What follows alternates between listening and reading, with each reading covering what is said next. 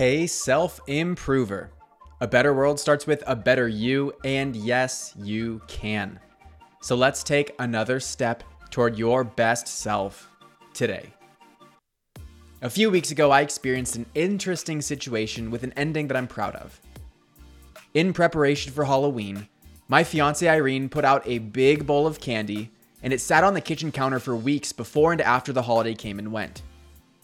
Having an extra focus on my health recently and making good nutritional choices, this big orange bowl caught my attention every time I walked into the kitchen.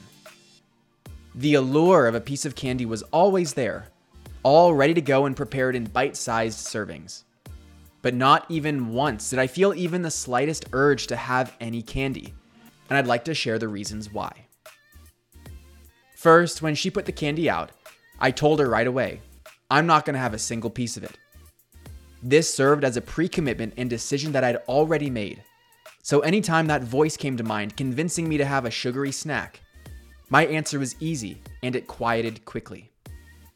Robert Cialdini, the author of Influence, would say that I leveraged commitment and consistency to unconsciously drive healthy behavior.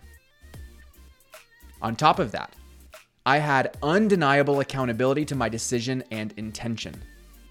Every single evening, I fill out my self improvement scorecard and complete my high performance tracking routine. With eating less sugar being one of the focuses on my personal development right now, this means that every day I reflect on my choices. Knowing that I'd have to answer to myself if I did choose to indulge and have a piece of candy, it created a real consequence that kept me from even considering it. And last, also through my nightly scorecard routine, I've cultivated a mindset of being self disciplined. This allows me to be above my impulses so that I can consistently make the decision that's in alignment with my best self.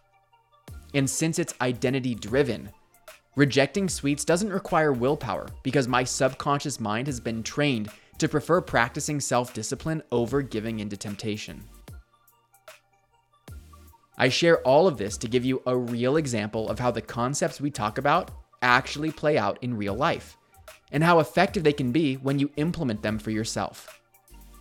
If you want to create more self discipline and a reflex to make the right choices more consistently, I'd love to help you install the exact same accountability systems and structure I use to become the very best version of myself. I'm Brian Ford, and trust me, if I can do it, you can do it too. And instead of it taking you a decade like it did for me, we can get things really working for you in just 21 days. More info on how is in the description. You grew today. Let's do it again tomorrow on Self Improvement Daily.